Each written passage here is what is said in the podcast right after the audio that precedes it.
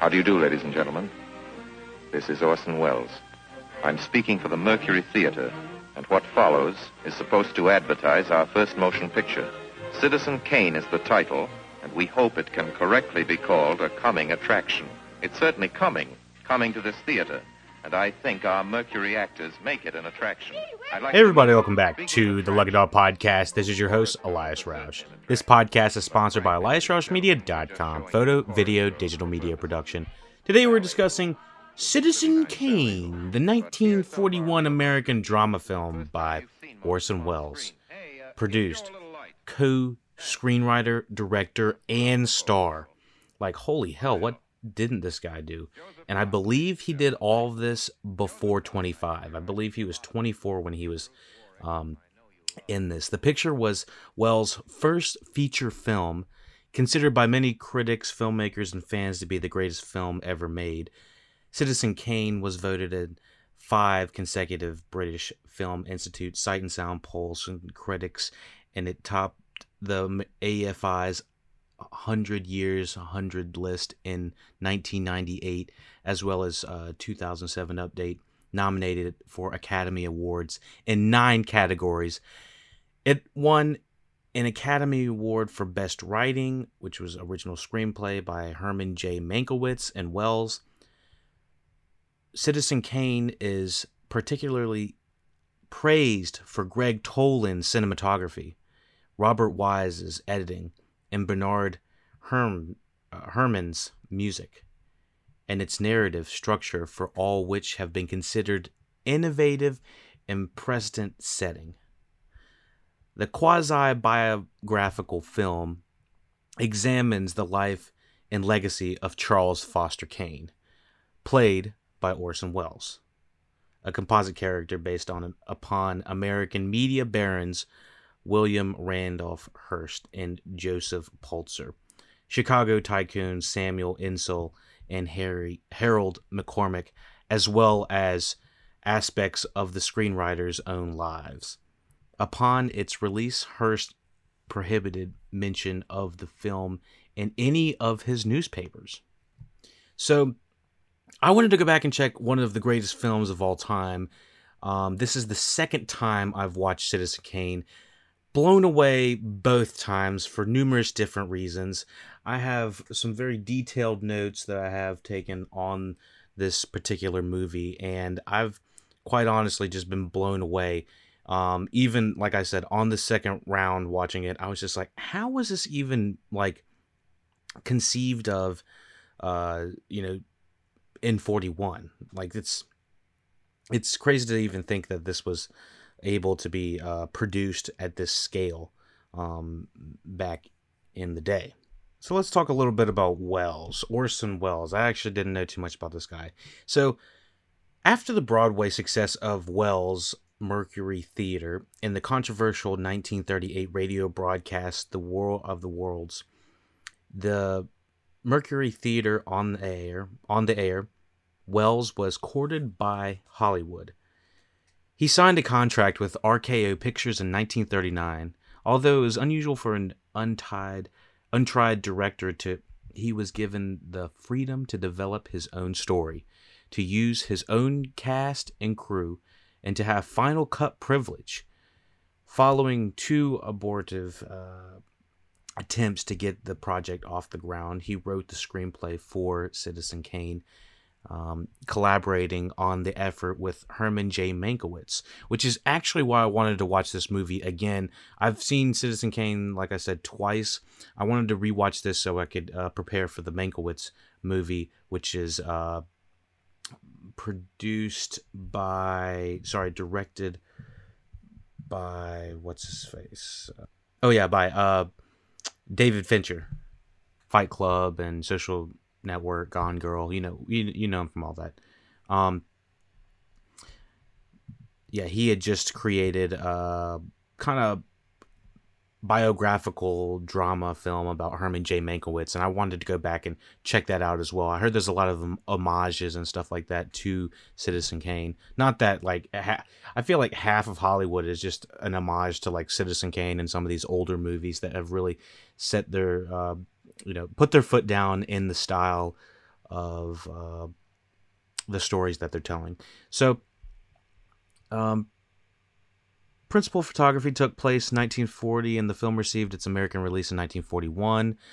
While a critical success, Citizen Kane failed to recoup its costs at the box office. The film faded from view after its release, but was subsequently returned to the public's attention when it was praised by such French critics as Andre Bazin and given an American revival in 1956.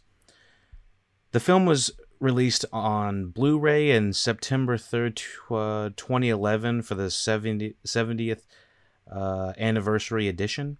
Citizen Kane was selected by the Library of Congress as an inductee of 1989's inaugural group of 25 films for preservation in the United States National Film Registry for being culturally, historically, or aesthetically significant. And so, yeah, this has got some really interesting background, back knowledge, all, you know, just backstory, and that's why I'm kind of doing like a somewhat of a deep dive. I don't want to go too deep. I'm not, you know, nerding out and everything. I'm just trying to figure out who's what were the cooks behind the kitchen of this amazing meal that is Citizen Kane. I'm looking at the cinematography, Gregg Toland. I'm really not familiar with Gregg Toland as a cinematographer, but I love the cinematography in this. He worked on Best Years of Our Lives, John Ford's Grapes of Wrath, The Long Voyage Home. I don't know too many of these. These are all movies that are like in the 40s and stuff like that. Let me see what else we got. Like the music, not too familiar with Bernard Herrmann to my knowledge. He worked with Alfred Hitchcock on Psycho, North by Northwest, The Man Who Knew Too Much, Vertigo. So this guy kind of has more of horror, kind of dramatic sounds. Okay, so The Day the Earth Stood Still, Cape Fear, Fahrenheit 451, Taxi Driver. Oh, wow, this guy worked on Taxi Driver. I didn't realize it. I guess that kind of makes sense the more I think about it. But yeah, it's got an interesting sound, and especially the fact that they're using a guy that has all these. He's most well known for what's it called? What is he most well known for? He's best well known for, you know, like horror, like dramatic horror or suspenseful kind of movies, I guess, in a way. I didn't realize that that's what Citizen Kane would have been classified under if you looked at just the score, honestly. I wouldn't exactly say it was like suspense horror, but it, you know, it's not exactly, you know, it's not exactly just drama. All right, let's get into a little bit of how unsuccessful I have been in comparison to Orson Welles, like holy Santa Claus. Let's just go over this guy's filmography and background just real quick. May 6, 1915, he was born. An American actor, director, writer, and producer who is remembered for his innovative work in radio, theater, and film. Considered, obviously, one of the greatest filmmakers of all times. In his early 20s, Welles directed high-profile stage productions for the Federal Theater Project, which was established during the Great War as a part of the New Deal to fund live artistic performances and entertainment programs in the United States, including an adaptation of Macbeth, an entirely African-American cast, and the political musical... Sorry, an adaptation of Macbeth had an entire African-American cast and political musical theater, The Cradle Will Rock. In 1937, he and John Houseman founded the Mercury Theater, an independent repertory theater company that presented a series of productions on Broadway through 1941, including Caesar, 1937, a Broadway adaptation of William Shakespeare's Julius Caesar. In 1938, his radio anthology series, The Mercury Theater on the Air, gave Welles the platform to find international fame as the director and narrator of a radio adaptation of H.G. Wells' novel, The War of the Worlds, which caused some listeners to believe that an invasion by extraterrestrial beings was in fact occurring, although reports of panic were mostly false and overstated. They rocketed Orson Welles to notoriety. His first film was Citizen Kane, 1941, which is consistently ranked as one of the greatest films ever made, and he co-wrote, produced, directed, and starred in as the main titular character, Charles Foster Kane. Welles received 12 other features, and the most acclaimed, The Magnificent Ambersons in 42, The Lady from Shanghai in 47, Touch of Evil in 58, The Trial in 62, Chimes of Midnight in 65, and F is for Fake in 73. His distinctive directorial style featured layered and non-linear narrative forms, uses of lighting such as chorizo. Am I saying that right? I'm not sure if I'm saying that right. I might have to look this up real quick. Chiaroscuro? I don't know. It's a type of film techniques and stuff like that. Unusual camera angles, the sound techniques. This guy was doing all sorts of this crazy stuff. He said he borrowed a lot of the sound stuff from the radio, deep focus shots and long takes. He's been praised as the ultimate auteur. This was all in his first 26 years. Citizen Kane was released when he was 26. So I was absolutely floored to hear that this dude basically played an entire life of this character, Charles Foster Kane. He got on all of the makeup multiple times. He's old, he's young, he's old, he's young. This non-linear storytelling that you get with the movie, it's all there. It is absolutely just breathtaking to see that this guy just goes whole hog on how this movie is going to be made. And it looks like the studios gave him every single dime he needed. I mean, I don't feel like we're in the same place for, 10 seconds at all. 10 seconds. Each scene feels like it takes place in a new location. It never feels like we're in the same location very many times at once, or we're even revisiting the same location. So he's also known for had 3 marriages in his personal life, including one with Rita Hayworth. I think she's an actress and dancer. She was. And yep, he's known for that deep baritone voice. Like, how's it go? I don't even know. He's from Wisconsin, so it probably sounds a little bit different than that. But he's got that deep baritone voice. Did you know that Welles was actually a lifelong magician as well, presenting in troupe variety shows and stuff like that? And yeah, multiple times he's been called greatest, best filmmaker of all time. And I mean, with this being his first movie, it's like, holy shit, no wonder, you know? Like, oh my goodness. So I actually did the inflation difference of what it would approximately cost on the budget. Okay, so back in the day, the budget for this movie was $839,000, just about.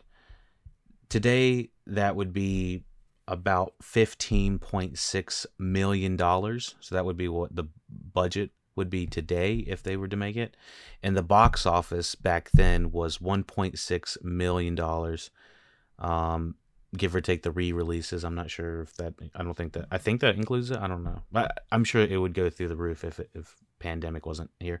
But so 1.6 back then is about $29.7 million today. So that's not too bad. It's like they doubled their money. I think what today they try to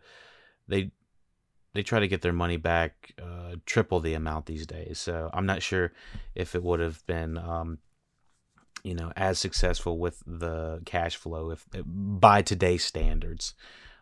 if they're wanting 3 times as much. So yeah, this is starring Orson Welles, Joseph Cotton, Dorothy Commingore, I think that's how you're supposed to say it, Everett Sloan, Ray Collins, George Caloris, Agnes Moorhead, Paul Stewart, Ruth Warwick, Erskine Sanford, and William Alland. Let's hop into... Hold on, let me just check something. Yeah, I wanted to make sure that we had all this, front-end information, because, I mean, this is a jam-packed movie. So, the prose, the cinematography, the uses of miniatures, the use of the camera angles, the sound, it's phenomenal. The reason that this movie sounds so good is because he was a sound guy. He worked in radio. He knew what he was doing with the sound. So it's a little bit more forgiving when things on screen don't look as good, but oh my god, everything on screen looked like $1 million bucks. It looks like they gave him every single piece of materials, whether it came down to the attire they're wearing or to the background foliage, whatever they needed. It really didn't matter. They gave it to him. And he seemed to have a lot of control over this movie. From what I hear, the studios just gave this guy full free reign, which is something that doesn't always happen. Yeah, and we already covered the music and the editing. It's just a phenomenal movie from top to bottom when it comes down to it. Okay, so Robert Wise, I don't think I actually talked about the editing. Same guy, Academy Awards, Best Director, Best Picture, West Side Story in 61, Sound of Music in 65, Citizen Kane. So he was nominated for Best Editing in Citizen Kane. I wonder who actually got him, beat him in that. But yeah, this was phenomenally edited. I think this is one of the best edited films I've seen before 1980 or something like that. It's just crazy to think that they were able to do all this without a computer. I don't even know how it's possible. It's like it physically feels like it's impossible. It's like what it feels like watching this being edited from like what was it the 40s? So like.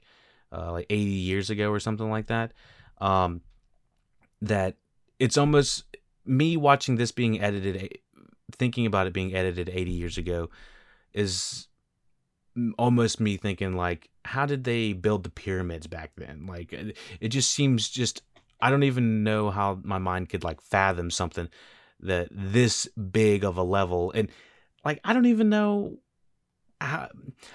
My thing is like, how did they like render the film and then, check out to make sure that the edit came out correctly without doing the entire, I just have so many questions. How did they, it's kind of hard for me to get it out. How were they able to look at the film to make sure this is what they wanted? Like, I can barely do that with a computer in front of me, and I got screens. Like, they didn't have screens. In my opinion, they didn't have screens. They were doing all by hand, I guess. I really don't know. I guess they didn't have screens. Yeah, they definitely didn't have screens. But yeah, so let me hop into a couple of cons. Let me see.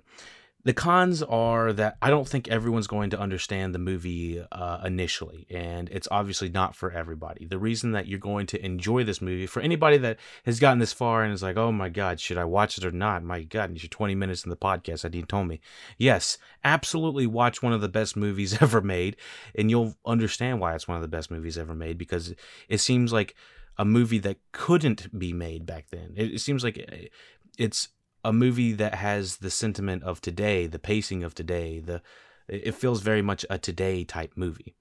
So yeah, I feel like the major cons of this is it's a little bit, it eliminates a little bit of the subsector of if you're not interested in who Charles Foster Kane is, but I feel like they really hammer in why you should care about this guy at the beginning, and mostly with regards of this guy's ability to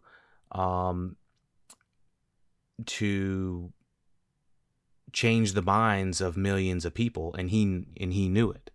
The fact that this is extremely relevant today to the president we have today, it's just like, oh my gosh, it's like, how was this even made? So let's go into the plot of Citizen Kane, 1941. in a mansion called Xanadu, part of a vast palatial estate in Florida. The elderly Charles Foster Kane is on his deathbed, holding a snow globe. He utters a word, Rosebud, and dies. The globe slips from his hand and smashes on the floor. A newsreel obituary tells the life story of Kane, an enormously wealthy newspaper publisher and industrial magnate. Kane's death becomes sensational news around the world, and the newsreel's producer tasks reporter Jerry Thompson with discovering the meaning of Rosebud. It's the hook of the movie. And for anyone that doesn't know what Rosebud is, we're going to obviously start going into spoilers at this point. So let's go on and continue. A couple of the notes I have from right here. I was like, okay, so Rosebud, keep an eye on that. There's a lot of different clues that what it could be. There's a lot of different shots of what it could be. Now, everyone, I'm going to go ahead and spoil the Rosebud, what it is. Because at this point, we're going to start talking about the plot and spoilers from this point. Rosebud is a sled. Now, there is talks that Rosebud was actually the private parts of another guy's wife, I think. I need to go back and see what Rosebud actually might have meant again. And that's what some people have put upon this movie, saying that the Rosebud was some dude's wife's private parts or something like that, and that was the last words he whispered from his lips right before he died. And it's like, ooh, I need to go back and see if that's actually got some merit to it. But I was like, oh my goodness, and I wonder who it was again. He was okay, so I looked it up. So there's I guess there's possible merit that Rosebud might have been William Randolph Hearst, the guy that Charles Kane is supposed to be the kind of like the proxy as. It's supposed to be the nickname for his girlfriend's clitoris or something like that. It's like, all right, that's next level trolling if that's true, but I'm not exactly sure. I might actually have some clues in my notes. So a couple things I noticed is, my God, everything is just coming super fast. Crystal ball view was super cool with the reflections of seeing him drop it and all this different craziness of the black and white scale of the actual Xanadu palace or the mansion or whatever you want to call it. It's just phenomenal. Like I said earlier, it never feels like you're in the same place twice, always constantly moving. And not only are they moving, everyone's talking super fast. I feel like the information coming at you for Citizen Kane at the very beginning is like, you better start taking notes, son. Like, oh my God. So, yeah, let's see. And very impressive use of shadows. The also impressive use of short tracking shots at the beginning for the flashback. I mean, he's standing with people that have got makeup looking like Hitler. It's just very convincing that this dude is lived this entire life. There's almost, I think there's two scenes that I knew that Orson Welles was in old man makeup, but other than that, the majority of the movie he's in old man makeup and not his young self. I'm just like, how did this guy pull this off under 25? I mean, he was 24, 25 during this. So it's just phenomenal that he was able to play Citizen Kane at all ages, almost unquestionably. And then the fact that he ended up, Orson Welles started to actually look like the character of Citizen Kane. So it's like they got the old man makeup looking good too. And I'm sure because of the resolution, because of the cameras, because of the lighting, all this different stuff, that I'm sure that it looks a lot better than if it was in super high quality HD. But I have not seen Mank yet. I'm going to kind of do like a comparison a little bit to see if they kind of do something like that too. So, let me see what we got. So they essentially round up the entire movie in the first 10 minutes. The titling is so relevant to today. America still reads Kane's newspapers, and Kane himself was always news. How is how was Orson Welles able to predict this? Not all, the thing is, I would be fascinated to learn the mind of Orson Welles. I really want to learn some more background story about how he knew, like, the news cycle was going to go 24/7. How he knew the way and the age of, you know, these media moguls would go, and people that are kind of growing up in the same footsteps as Kane. Like, Citizen Kane has not only become a staple in filmography, but it's become, the character Citizen Kane has become a staple in American history as well, because there's so many different types of Citizen Kane-like figures that are shown throughout our country's history and up to today.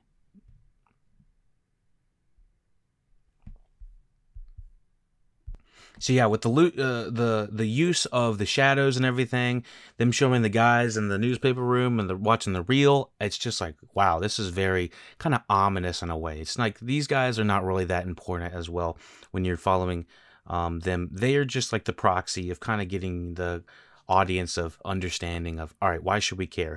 What's the hook? Rosebud is the hook. And they say, the cutaway says, I should say it all. They say, what is Rosebud? And then it cuts to Susan, which is his second wife at the time, Miss Alexander, I believe. And so that might lend credence to what Rosebud really meant as well. Thompson sets out to interview Kane's friends and associates. He tries to approach his wife, Susan Alexander Kane, now an alcoholic who runs her own nightclub, but she refuses to talk to him. Thompson goes to the private archive of the late banker Walter Parks Thatcher. Though Thatcher's written memoirs, Thompson learns about the rise and decline of Kane's personal fortune. Let me see what else we got here. Yeah, so the pullout shot from when we're shown of when the camera is kind of focused on young Kane when he's playing in the snow and just is pulling out to show that his folks are just getting ready to basically sign the papers over. And I counted this. Okay, so get ready for this. The pullout shot is amazing because it's like it's kind of like a short tracking shot. But Charles is basically just given away. Okay. Anybody'd think I hadn't been a good husband. $50,000 a year is to be paid to you and Mr. Kane as long as you both live, and thereafter to the survivor. Well, let's hope it's all for the best. It took them all of maybe 20 seconds for them to decide that. I mean, he said $50,000 a year in 1971. Oh my gosh. Everything else, the principal as well as. Oh my gosh, I'm still like, I was like, he's like pissed at first. He's like, I'm asking you for the last time. Anybody'd think I hadn't been a good husband. $50,000 a year is to be paid to you and Mr. Kane as long as you both live, and thereafter to the survivor. $50,000? Let's hope it's all for the best. He's like, fuck him. Fuck him. Fuck that little shit. Said $50,000. Oh, my gosh. I actually kind of want to see if I can find how much that would cost or how much the inflation would be. But, I mean, that's got to be like $250,000 a year, something like that. Like, they are going to be freaking set. But I was just, the mother is just like, I've had these bags packed for fucking since last week, damn it. And, just the way that she's just kind of ruthless. This actress, actually, I believe she's a new actress. I think it is Agnes, was it Moorhead or something like that? Agnes Moorhead. She's a brand new actress. She's only on the screen for a few moments, but she's intense. Charles. Go on, Mr. Thatcher. Well, it's almost 5, Mrs. Kane. Don't you think I'd better meet the boy? I've got his trunk all packed. I I've had it packed for a week now. She didn't even blink. I've arranged for a tutor to meet us in Chicago. But yeah, I was just like ruthless. And this is all in one take right here. This is an amazing shot right here. So it feels a little bit like, okay, so the shot comes from the window. It's an all-in-one shot of her saying, oh my gosh. Okay, so I actually got to go back and look at this. Okay, so the shot starts of her opening up the window and saying, Charles, get your ass inside, I swear to God. You know, she's kind of doing that thing. But this is all in one take of her saying that I've had the bags packed all in one. You know, I've had the bags packed. And it continues the shot through this, them telling him. And his dad is condescending as fuck. Yes, Mommy. Mr. Thatcher's going to take you on a trip with him tonight. You'll be leaving on number 10. That's the train with all the lights on it. Is this still the same shot? This is impressive. This is an impressively long shot. My goodness. Come on, Charlie. You're going to be rich. Your mom figures. Well, that is, me and her decided this ain't the place for you to grow up in. Yeah, you weren't saying that about like 20 seconds ago. Oh my gosh. So, yeah, it's very impressive. This is all in one take. I didn't even realize this. And so, let me continue. His mother's kind of ruthless, but we kind of find out a little bit more. Packed his bag a week ago. His parents just sell him off. But it also seems that, you know, when Charlie pushes Mr. Thatcher, I think. Okay, so he pushes him down. He starts running away. Dude, his dad tries to swing at him. What that kid needs is a good thrashing. That's what you think, is it, Jim? Yes. That's why he's going to be brought up where you can't get at him. And so it seems that he might have been in a somewhat of an abusive household, and this is obviously where we see the Rosebud sled. Thank you for listening to the Citizen Kane movie review. For the full movie review, please go to the Patreon, patreon.com/LugItAllPodcast for the full review. Thank you, and to help me out, just expand the podcast, even if you can't join the Patreon.